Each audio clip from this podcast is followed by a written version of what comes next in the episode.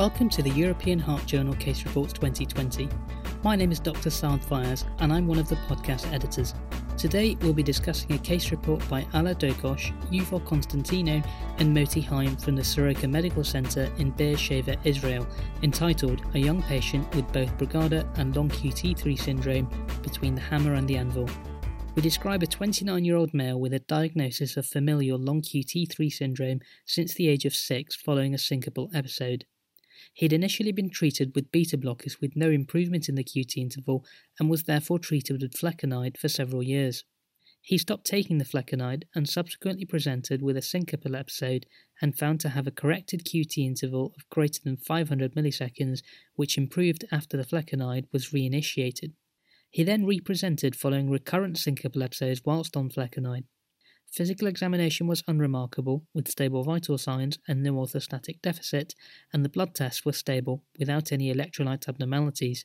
The 12 lead ECG, however, showed a typical Brugada type 1 pattern with right bundle branch block and coved ST elevation in leads V1 to 3, and this resolved after discontinuation of flecainide, a sodium channel blocker.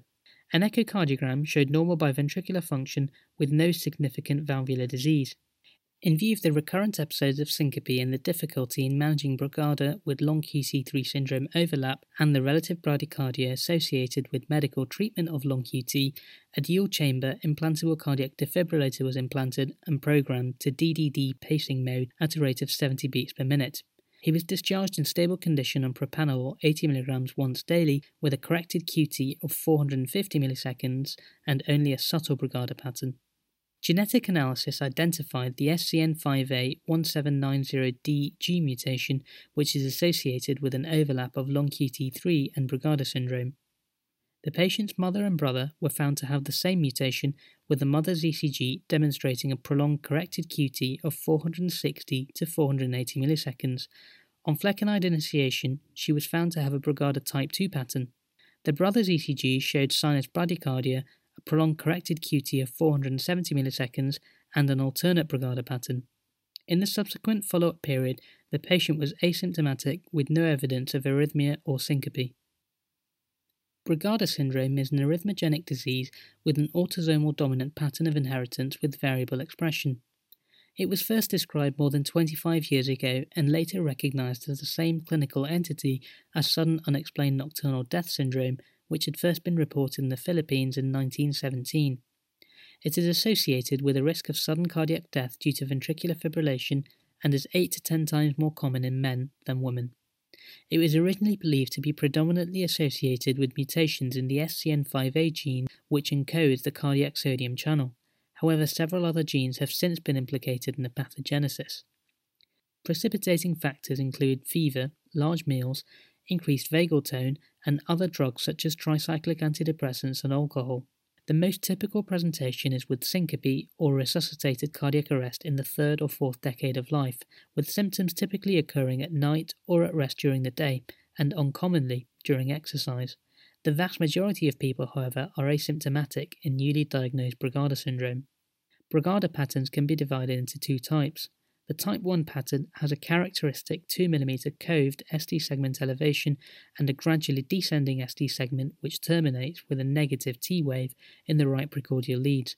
This is with or without a class 1 antiarrhythmic drug challenge such as with flecainide.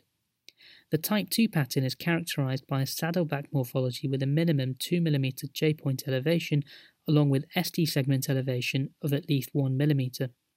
A type 2 pattern can be converted to a type 1 pattern upon pharmacological challenge or with other stressors such as fever. It should be stressed that the type 1 pattern is the only ECG diagnostic pattern of Brugada syndrome. Pharmacological testing is indicated where there is a suspicion of Brugada syndrome without a spontaneous type 1 ECG pattern.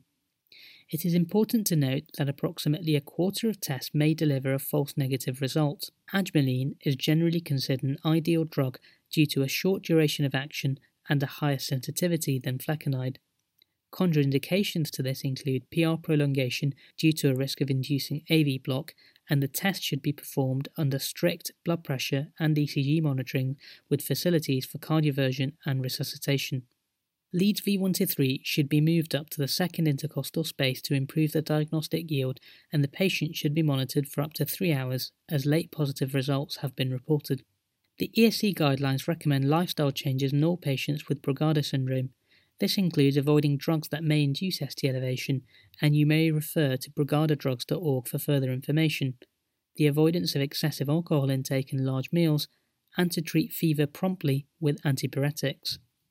The risk stratification for ICD implantation is not as robust in Brugada as it is in other inherited channelopathies or cardiomyopathies. ICD implantation is recommended in patients with a diagnosis of Brugada syndrome and the survivors of aborted cardiac arrest and or have documented spontaneous sustained ventricular arrhythmia. It should be considered in patients with a spontaneous diagnostic type 1 ECG pattern and a history of syncope. In a recent meta analysis, the incidence of arrhythmic events in patients with an implantable cardiac defibrillator for Brugada syndrome was 13.5% per year in patients with a history of sudden cardiac arrest, 3.2% per year in patients with syncope, and 1% per year in patients who are asymptomatic.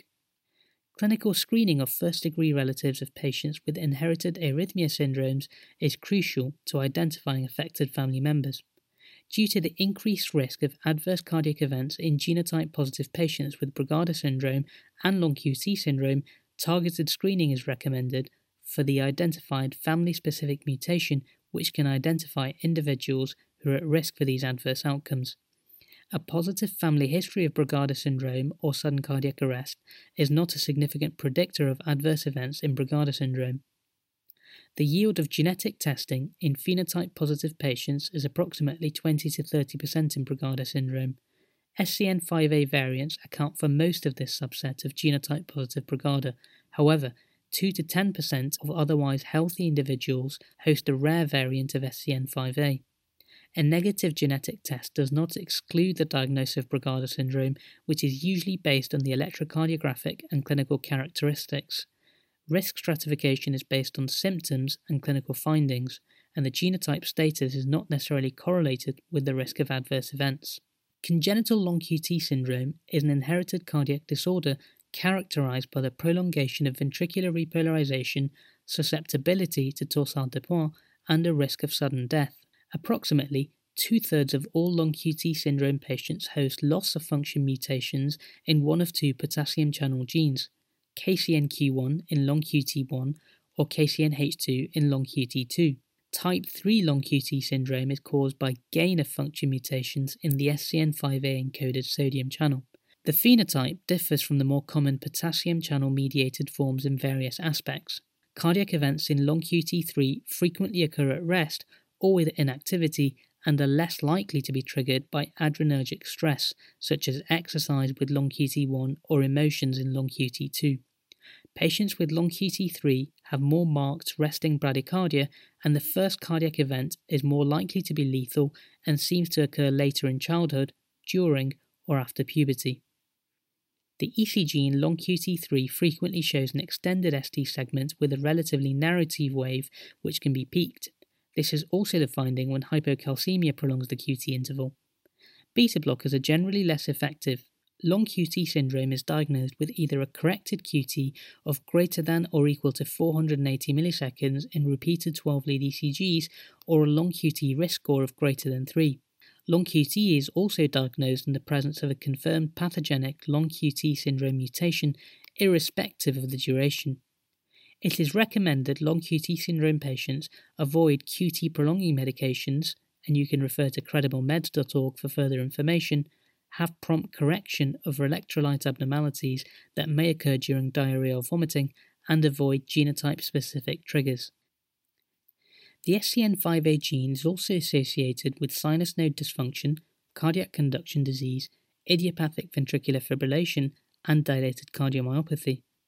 The SCN5A D1790G mutation has been found to be associated with an overlap phenotype of both Brugada and long QT3 syndrome, Thus far, only several cases describing this unusual phenotype have been reported. Learning points Physicians should be aware of the possible genotype phenotype overlap between specific SCN5A gene mutations. Flecainide should probably be restricted or at least used cautiously and with the backup of an implantable cardiac defibrillator in patients with combined long QT3 and Brugada syndrome. Overlap syndromes provide a challenge in the diagnosis, treatment, and clinical management, and genetic analysis is an essential tool for the diagnosis and planning the management of such combined syndromes. We hope you've enjoyed listening to this fascinating case. Please do visit academic.oup.com forward slash EHJCR to read this article in full with the references and review other case reports.